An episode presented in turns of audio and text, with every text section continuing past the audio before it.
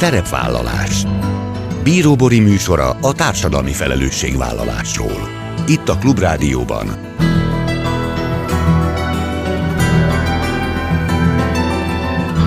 Szerepvállalás Jó napot kívánok! Bíró Bori köszönti Önöket! Adásainkban hétről hétre példákat hozunk arra, hogy egy-egy cég vagy intézmény, netán magánszemély, milyen formában, milyen eszközökkel járul hozzá anyagi gondok, társadalmi problémák orvoslásához, az életminőség javításához, a fenntartható fejlődéshez. Így módon is kifejezve, hogy felelősséget érez azért a környezetért, amelyben él és dolgozik.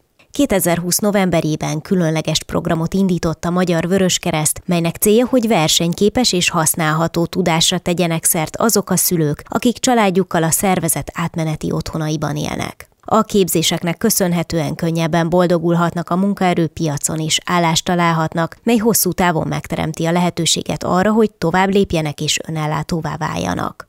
A Tanulj tovább, lépj tovább programról Valler Fekete Juditot, a szervezet szociális szakmai vezetőjét kérdezem.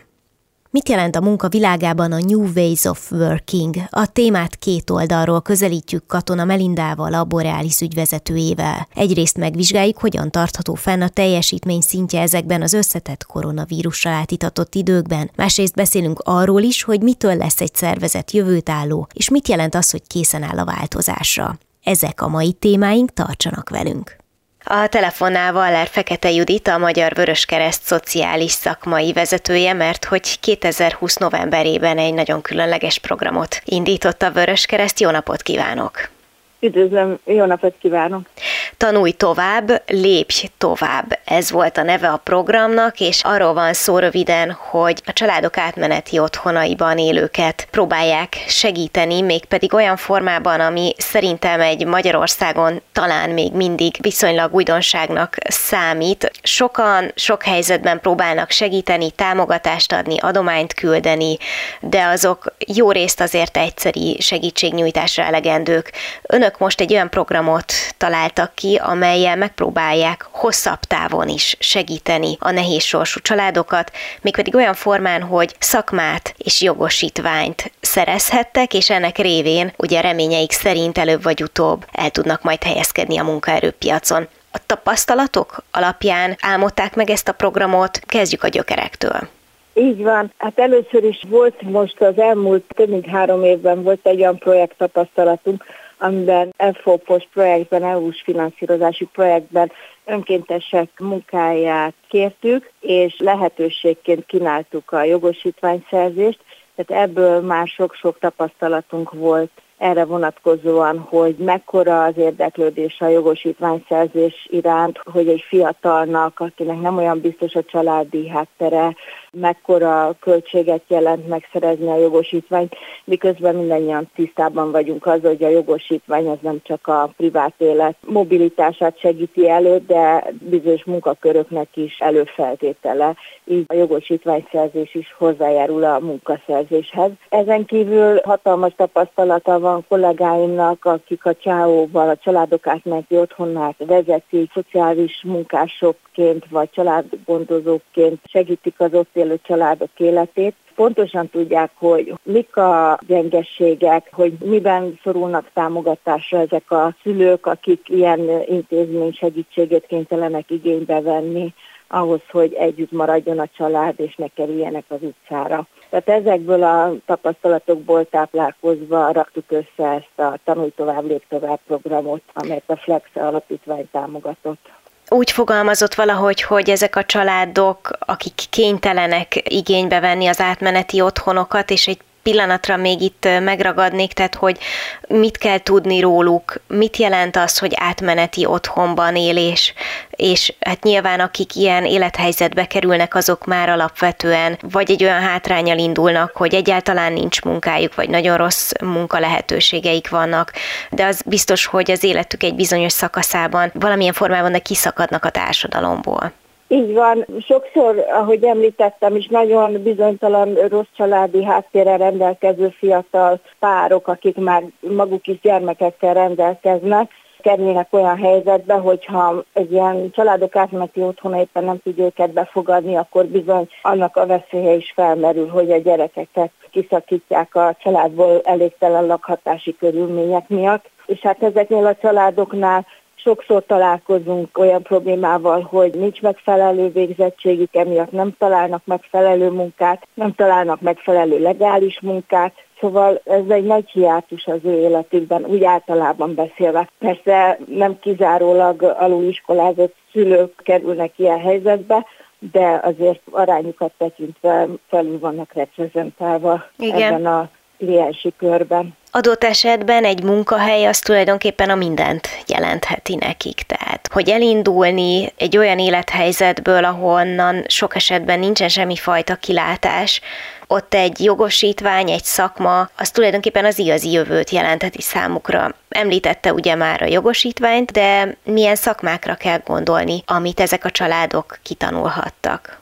Fontos szempont volt számunkra az önkéntesség jellege a programnak, tehát senkit nem kényszerítettünk, vagy főleg nem beszéltünk rá, és főleg nem kényszerítettünk arra, hogy jelentkezzen a programba, akkor vettük be, hogyha önmaga kérte, le kellett írnia, hogy számára miért fontos, és az is az önkéntesség része, hogy semmilyen szakmát nem kényszerítettünk, hogy valaki kitanuljon, mert ha valakinek nincs valamihez kedve, affinitása, tehetsége, akkor az nem nagyon szokott tudni jól működni.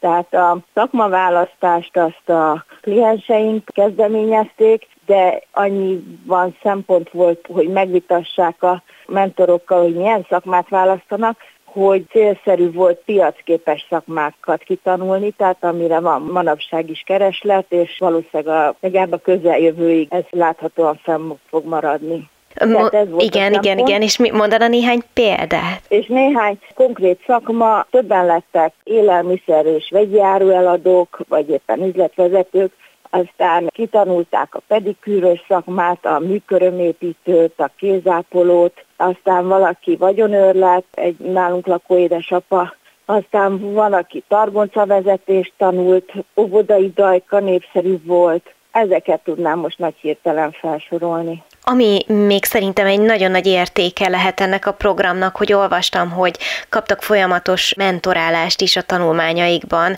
ezen kívül pedig például amíg ők részt vettek ugye az órákon, addig a gyerekekre valaki vigyázott, tehát a felügyeletet is próbálták biztosítani. Tehát ezek szerintem mind-mind olyan szempontok, amikre lehet, hogy így elsőként nem is gondolnánk, de nyilván amikor valaki rábólint arra, hogy belekezd a tanulmányokba, akkor nagyon-nagyon nem mindegy, hogy azt milyen élethelyzetben mekkora segítséggel tudja megtenni. Így van, ez is nagyon fontos volt. Tapasztalatainkból tudtuk, hogy nagyon fontos őket vezetni. Ha elbizonytalanodnának, elvesztenék a motivációjukat, nehézséggel találják magukat szembe, akkor azon túl lendíteni, megbeszélni, igényeiknek megfelelő segítséget nyújtani, hogyha lehetséges, ha módunkban áll, illetve ugyancsak pontosan azért, mert nagymamák, nagypapák itt nem szoktak rendelkezésre állni, ezért azt is bele kellett kalkulálnunk a programba, hogy bizony a gyerekekre vigyázni kell, amikor az édesapa vagy az édesanyja elmegy vezetni, tanulni, vagy elmegy a gyakorlati képzésre a tanfolyamán, vagy éppen elmegy vizsgázni, vagy éppen önmaga tanulni akar otthon felkészülni a vizsgára. Tehát három gyerekkel egy szobában lakva ezt egyébként képtelenség lenne még normál élethelyzetben levő emberektől is elvárni, és hát mint mondtuk, ezek az emberek viszont kifejezetten nehéz élethelyzetben vannak. Állásinterjúra pedig jelentkezni, az azt gondolom, hogy tulajdonképpen bárkinek egy eléggé nehéz helyzetet jelenthet, vagy legalábbis mondjuk így kiforgatja az embert egy picit így a megszokott komfortból. Úgy tudom, hogy ezeknek a családoknak ebben is próbáltak egy picit segíteni, hogy ha majd ott tartanak és állásinterjúra mennek, akkor hogyan kell viselkedni, mik a megfelelő válaszok, szóval ennek a felkészítésében is ott voltak önök. Igen, igazából asszertív kommunikációt igyekeztünk tanítani ezeknek az ügyfeleinknek, nem csak azoknak egyébként, akik képzésre jelentkeztek, hanem általában akik ott laknak a családok átmeneti otthonaiban, jöhettek ezekre az alkalmakra, ezekre a kommunikációs képzésekre, és nagyon nagy sikere volt. Igazából nem csak az állás interjúra készítettük fel őket, hanem különböző élethelyzetekben, hogy hogy célszerű kommunikálni, hogy a kollégák közötti kommunikáció, a hétköznapi életben célszerű kommunikáció, ezeket is tanítottuk, és hát sokszor láttam megcsillanni a raha élményt a szemükben, szóval, hogy máshogy is lehet, mint ahogy ők eddig esetleg próbáltak célba jutni. És remélhetően ez, ezeket az új módszereket, amiket nem csak elméletben, hanem sokkal inkább gyakorlatban próbáltunk elsajátítatni, fogják használni a, ezt követően az életük során. És Judit, hogyha már a jövő 21-en vettek részt most ebben a programban, van esetleg arra esély, hogy ezt bármilyen formában lehet majd folytatni, hogy minél többek számára legyen adott ez a lehetőség? Hát 21-en vettek sikeresen részt, de több embert mondtunk be. Sajnos az valóság, hogy minden segítség ellenére volt, aki nem tudta végigcsinálni a képzését, és volt lemorzsolódás de a 21 bizonyítvány, vagy, vagy ezen belül jogosítvány is, azért az nagyon szép siker. Mi tervezzük a folytatását, mert nagyon nagy érdeklődésre tartott számot, és tulajdonképpen sokkal több sikeres képzésünk lett volna, hogyha kicsit hosszabb a projektidőszak, ha nincs a Covid helyzet, ami nagyon megnehezítette a képzéseket, a gyakorlati oktatásra való bekerülést, hogy csak a legalapvetőbbeket említsem. Szóval tervezzük a folytatást, még a finanszírozási módot kell kitalálni. Én gondolkodom egy új módszeren, de ez még nincs kidolgozva. Kívánok nagyon sok sikert a folytatáshoz, és gratulálok a program eddigi eredményeihez. A Tanulj tovább, lépj tovább programról beszélgettünk Valler Fekete Judittal, a Magyar Vöröskereszt szociális szakmai vezetőjével. Köszönöm szépen! Én is nagyon szépen köszönöm az érdeklődést. Szerepvállalás. Ha címet kellene adni a következő beszélgetésünknek, akkor összességében talán azt mondanám, hogy ez a New Ways of Working, vagyis új utak vagy lehetőségek a munka világában, és a beszélgető társam Katona Melinda, a Borális ügyvezetője. Jó napot kívánok! Jó napot kívánok, üdvözlöm a hallgatókat. Két témáról szeretnék beszélgetni. Az egyik az az, hogy ezekben a furcsa, nehéz időkben hogyan tartható fenn a teljesítmény, a másik pedig az, hogy mitől lesz egy szervezet jövőálló, egyáltalán mit jelent az, hogyha jövőálló egy szervezet, és talán kezdjük az utóbbival, hogy hogyan hozza el nekünk a COVID a változásra való folyamatos képességet, és jól mondtam-e a bevezetőben, hogy ez az új utak vagy új lehetőségek a munkavilágában, ez most egy elég fontos, nem is azt mondanám, hogy trend, hanem inkább irány, amire azért érdemes odafigyelni, mert hogy nagyon-nagyon úgy tűnik, hogy ez most nem egy rövid távú történet, amiben benne vagyunk, hanem érdemes a, az itt tanultakat, tapasztaltakat átültetnünk a jövőre is. Maximálisan egyetértek. Úgy tűnik, hogy már ugyanabban a folyóba nem tudunk kétszer belelépni. A szervezetek életébe is a COVID olyan jelentős változásokat hozott, ami már biztosan nem a régi működést fogja segíteni, támogatni, hanem teljesen át kell gondolni azt, hogy a jövőben hogyan működünk, mit teszünk, és ez valószínűleg tartósan velünk kell maradjanak ezek az irányok. Ugye mitől jövőt álló egy szervezet, alapvetően kérdezhetnénk. Van egy pár olyan ismérve, ami egy szervezetet azzá tesz, többek között az, hogy mennyire jövő versus múlt fókuszú. A mennyi az időnek az energiájának, mennyi idejét teszi abba, hogy a múltat elemzi, versus mennyi időt tesz abba, hogy a jövőt elemzi, és a jövő lehetőségeit kutatja. És ebbe erőforrást, energiát, büdzsét és pénzt tesz bele, és ez fókuszáltan a stratégiai szinten ott tartja. Ez az egyik nagyon fontos jellemzője. A másik, ami azt gondolom, hogy egy jövőt álló szervezet abszolút ismérve, az maga a vezetői csapat és a vezetői működés, hiszen egy vezetőkön keresztül tudja egy szervezet megvalósítani a céljait. Tehát a vezetői működés az mennyire az agilitás, gyors döntéshozatal, innovációt tudja képviselni a vezetés, és ez mennyire tud a rögzült helyett növekedési gondolkodásmódú vezetői kultúrát, változást, változásra nyitott csapatot működtetni. Ez a második nagyon fontos ismérve egy ilyen jövőt álló szervezetnek. És a harmadiknak egy ilyen nagyon mondjuk szoftos dolgot hoznék be, talán az, hogy az éberséget. És az éberség alatt azt értem elsősorban, hogy mennyire jár nyitott szemmel, és észleli a környezetében levő impulzusokat a szervezet, van erre mechanizmus, tudása, eszköztára, mondjuk az, hogy dashboardja egyfajta navigációs rendszere, és képessége, és fókuszál és száll rá időt, hogy megálljon, körülnézzen a világban, és megnézze, hogy azok a dolgok, amik történnek vele, azokat hogyan tudja átcsorgatni, megnézni, hogy mi a dolga vele a szervezetnek, van egyáltalán, kell-e rajta változtatni az irányát, a sebességig, minden jófajta hajót, és milyen gyorsan tudja ezt a fajta észlelést átvinni aktív cselekvésbe a szervezetbe. És ehhez viszont nagyon-nagyon-nagyon komoly tudatosság szükséges. És lehet azt mondani, hogy ezek a tényezők egyébként mindig is fontosak voltak, vagy ezekre mindig is érdemes volt odafigyelni, de most a COVID idején ezt felgyorsította, vagy inkább talán jobb, ha azt mondjuk, hogy még inkább fókuszba helyezte ezeket a tényezőket. Abszolút egyetértek önnel, ezek alapvető emberi igazságok. Azt gondolom arra, hogy mennyire vagyunk éperek, milyen a vezetői működésünk, mennyire agilisan döntünk, innoválunk, folyamatosan is tudunk megújulni. Ezek mindig is egy nagyon fontos kísérői voltak egy jól működő szervezetnek, és általában ez az, ami megkülönböztette a szervezeteket egy csomó mástól, a jó szervezeteket, a kiváló szervezeteket a többitől.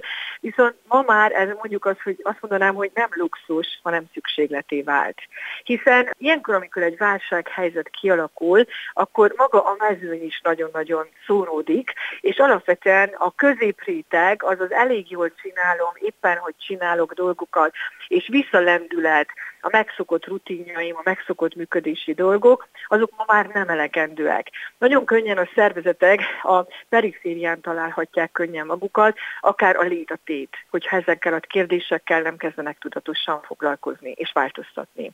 És mennyire nehéz felülről nézni önmagunkat szervezetként, tehát hogy ezek a tényezők, amiket elmondott, így kívülről egészen, hát mondjuk így egyszerűnek tűnnek, vagy legalábbis evidensnek tűnnek. Amikor valaki benne van egy kevésbé könnyű időszakban, mint amilyen ez a Covid is, és ugyan tudja, hogy szükséges lenne változtatni, vagy változni, de egész egyszerűen pont amiatt, hogy sokszor nagyon nehéz kívülről látni magunkat, ez nem biztos, hogy sikerül, akkor önök ugye tanácsadóként egyébként is nyilván foglalkoznak ezzel a kérdéssel, mit tudnak javasolni, és itt azért elég erősen bejön a, talán a másodikként említett tényező a változásra való nyitottság, aminek egy fontos ismérve, hogy milyen a vezetői csapat, tehát hogyha azért ott ez hibázik, és valaki nehezen lép, akkor hogyan lehet kikerülni mégiscsak azt, hogy beleragadjon egy rossz állapotba? Hát igen, szervezetfejlesztő tanácsadó, menedzsment tanácsadó cégként valóban nagyon sokszor azt tapasztaljuk, hogy rengeteg idő, energia elmegy arra, hogy mondjuk megmagyarázzuk a saját bizonyítványunkat, hogy a múltban, ami működött, miért kell azt konzerválnunk, és ugye ebbe a vezetői réteg is nagyon könnyen belecsúszik. Csak egy pillanatra gondoljuk és álljunk meg, hogy akár emberként, amikor a saját működésünket kell kívülről ránéznünk azt, hogy nekünk miben kellene fejlődni, hogy tudnánk mondjuk jövőt álló működésünk lenni, és, és mondjuk azt, hogy folyamatosan fejlődés filozófiával működtetni a saját életünket, és a saját családunkat, sükebb környezetünket, ahol elvileg még ráhatásunk is van, akkor is annyira nagyon nehéz, hiszen van egy szervezeti vakság. Van egy egyéni vakság, hogy az ember nagyon nehezen látja önmagát kívülről, távolról, és ehhez fajta képességet bizony ki kell fejleszteni, és kell egyfajta nagyon-nagyon erős alázat, és mondjuk azt, hogy azt is, hogy az egónkat egy kicsit elengedjük. Hogy nem abba kapaszkodunk, és felelősséget vállalunk azért, akivé tudunk válni, és nem ezt erősítjük, akik voltunk. Természetesen ez nem azt jelenti, hogy a múltból mindent ki kell törülni, hiszen a múltunkat azt magunkkal visszük, sőt nagyon jó, ha meg is tudjuk fogalmazni azt, hogy melyek azok az erősségeink, azok a dolgok, amik segítettek minket a múltból, és ami az értékünk, és amit tovább szeretnénk vinni a jövőben is, hiszen arra tudunk támaszkodni, az ad nekünk egy szervezeti önbizalmat. Viszont ahhoz, hogy ezt is tudjuk látni, ez is meg kell állni, és kell egy szervezeti önismeret, és szembe kell néznünk önmagunkkal. Kritikus szemmel, jó szándékkal. És azt gondolom, hogy ez az egyik nagyon fontos tényező, hogy ebben a helyzetben meg tudunk-e állni, és kívülről új módon tudjunk ránézni önmagunk működésére, ami azt támogatja, hogy igen, látom tisztában, hogy mik az erősségeim, mik azok a dolgok, amik már nem visznek tovább, és ebbe tudunk szervezetfejlesztőként segíteni, ami viszont az víziómat, a jövőbeni állóságomhoz viszont egy eszköz kéne legyen, egy kompetencia, és azt elfogadom, hogy mi az, amire képes vagyok, és mi az, amit változtatnom kell. És ehhez viszont kell érzékenyíteni, és biztonságot adni az embereknek, hogy lehet és érdemes ezekkel szembenézni, és az nem azt jelenti, hogy akkor most mindenkit kell cserélnünk egy szervezeti kultúrába az összes vezetőt, hanem lehetőséget kell önmagunknak adjunk, hogy megálljunk és fejlődni tudjunk. Hogyha már az önbizalmat említette, akkor ezzel át is kanyarodnék a második témánkra, és talán nem teljesen választható le azért az előzőről, mégpedig arról, hogy miként tartható fenn a teljesítmény. És ez szerintem egy igencsak összetett kérdés, ugyanez is egy örök téma, de talán a COVID, az azzal járó karantén, meg egyáltalán ez a, ez a sokszoros bezártság, amiben élünk, azért elég rendesen otthagyta a lenyomatát a munkavilágán is. Ez egy vezetői feladat, hogy megpróbálni segíteni a munkavállalókat abban, hogy amikor, hát lehet, hogy egyáltalán nem a munka kerül a, az életük fókuszába, de valahogy akkor is megpróbálni segíteni a teljesítmény fenntartását, vagy erre ugyanúgy oda kell figyelni, akármilyen pozícióban is dolgozunk, és lehet segíteni. Hát én mindig azt gondolom szervezetfejlesztőként, meg emberként is, hogy az életben érdemes ésben gondolkodni, és ez a területére is azt mondanám az életnek, hogy az ésben való gondolkodás működés a fontos. Tehát az azt jelenti, hogy nem lehet csak egy vezető felelőssége egyedül, hogy a teljesítményt létrehozzon. Az biztos, hogy nagyon fontos szerepe van, hogy egyrészt segítse a szervezetet megfogalmazni, hogy mi az az elvárt teljesítmény, ami a múltban az volt, és mi az, ami az új teljesítmény, ami esetleg újfajta elvárások, működési elvek ennek az új megváltozott környezetnek, aminek eleget kell tennünk. Tehát azt is meg kell mondani, hogy mit várok el mást az embertől, magamtól, a szervezet céljainak elérése érdekében, nem csak azt mondani, hogy teljesít jobban minél általánosabban fogalmazunk meg, annál kevésbé valószínű, hogy az emberek tudják, hogy pontosan mit és más, mit kell másképp csinálniuk. Ebben a vezetőnek óriási szerepe van, és abban is, teljesítményre, amit elvár abból a standardekhez képest, rendszeresen fejlesztő szándékkal visszajelzést adjon, úton tartsa a szervezetet az egyén, hogy lássa, hogy mennyire tud haladni, és az újfajta elvárásoknak megfelelni. Ez biztos, hogy a vezetőnek nagy felelőssége és feladata is. Viszont az is egy nagyon fontos része ennek az egész működésnek, hogy az embereket önmaguk akaratán kívül nem lehet fejleszteni és megváltoztatni, és nem is szabad. Az egyéni felelősség abban, hogy én bármilyen nehéz helyzet van is, azért teszem a dolgom a világban. Magyarán, hogyha egy munkavilágában vagyok, akkor van egy pszichológia is, meg egyébként egy szerződésem, egy megállapodásom, hogy a tudásom legjobbát és képességeimet fogom beletenni. Tehát abban, hogy én ezt a teljesítményt létrehozzam, kérhetek rá időnként rövid távon fajta felmentést, hogy most mondjuk akár beteg vagyok, mentálisan, fizikailag bármi mást, és ebben kell egyfajta korrekt együttműködés legyen a szervezet és a, az egyén között, de ez hosszú távon nem mentesít a nem teljesítéstől. Tehát az, hogy az emberi tényezőben mindannyian nehéz helyzetbe kerülünk, azt figyelembe kell és érdemes is kell venni egy szervezetnek, egy vezetőnek, hiszen emberek vagyunk és fontos, hogy támogassuk egymást. Viszont hosszú távon elvárható mind a két fél részéről, hogy azt a fajta megállapodást, amiért létrejött, akkor ezt tegye a dolgát az egyén is mint hogy ott van a családi életünkben is, attól függetlenül, hogy Covid van, és anyai szerepemben ott vagyok, mint vezető, vagy bármilyen más szerepemben, attól nem mentesít, hogy meggondoskodjak a családomról. Uh-huh. Hát nagyon sok türelem és empátia, talán ezt, ezt mind itt tanuljuk folyamatosan a Covid alatt, és ugyan alapvetően a munkavilágáról beszélgettünk, de mindaz, amit itt a végén elmondott, azt gondolom, hogy abszolút a magánéletünkre is. És igaz, Katona Melindával, a Borális ügyvezetőjével beszélgettem, és szerintem fogjuk mi még ezt folytatni idén is. Köszönöm szépen! Nagyon szépen köszönöm, és hát kitartást nekünk, jó sok stabilitást kívánok magunknak, amit úgy tudunk megtenni, hogy a jófajta szokásainkat, amit egyébként van rá azt műveljük, és minden napra kitűzünk magunknak egy apró célt, hogy miben változtatunk. És hogyha ezt tesszük, akkor a változást is szokásunká tudjuk tenni, és szervezeti szintű változásokat is könnyebben fogunk tudni megélni. Köszönöm szépen, minden jót kívánok! Nagyon-nagyon jó útra való, köszönjük szépen!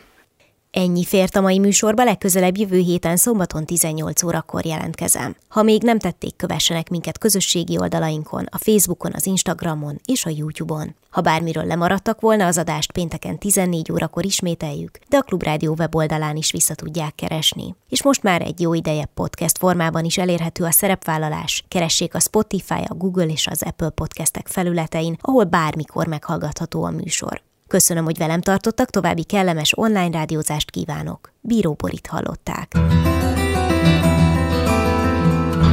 Szerepvállalás